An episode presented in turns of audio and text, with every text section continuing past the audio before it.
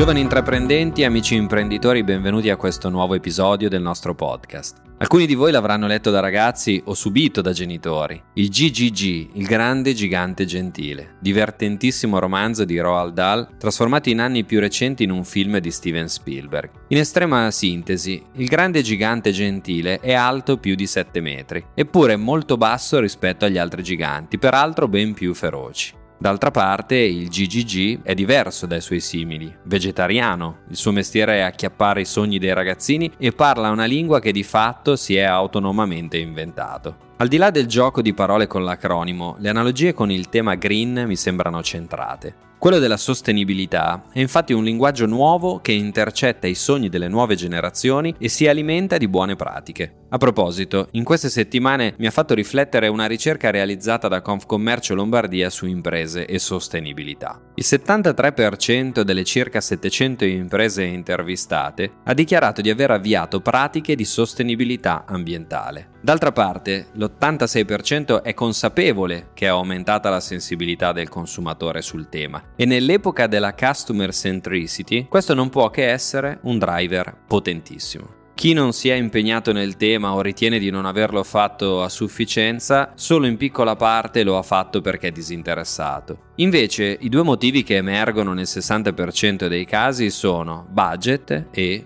udite udite, mancanza di competenze. Il 31% delle imprese organizza o partecipa già a formazione continua sul tema, il 18% prevede di farlo nell'immediato futuro, ma la metà delle imprese non l'ha messo ancora neanche in conto. Molto interessante è che tra i corsi per incrementare le pratiche di sostenibilità di cui le imprese sentono di aver bisogno ci sono normalmente quelli che riguardano l'economia circolare o l'efficienza energetica, ma per una parte molto rilevante delle imprese, sia del commercio, sia del turismo, sia dei servizi, le competenze digitali e quelle di marketing giocano la parte del leone nei desiderata di formazione. I giovani go green sì, ma grazie alla formazione e con la formazione in campi anche non strettamente attinenti a prima vista.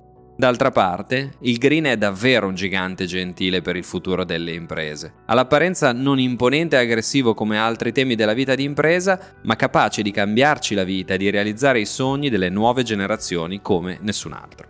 Alla prossima puntata!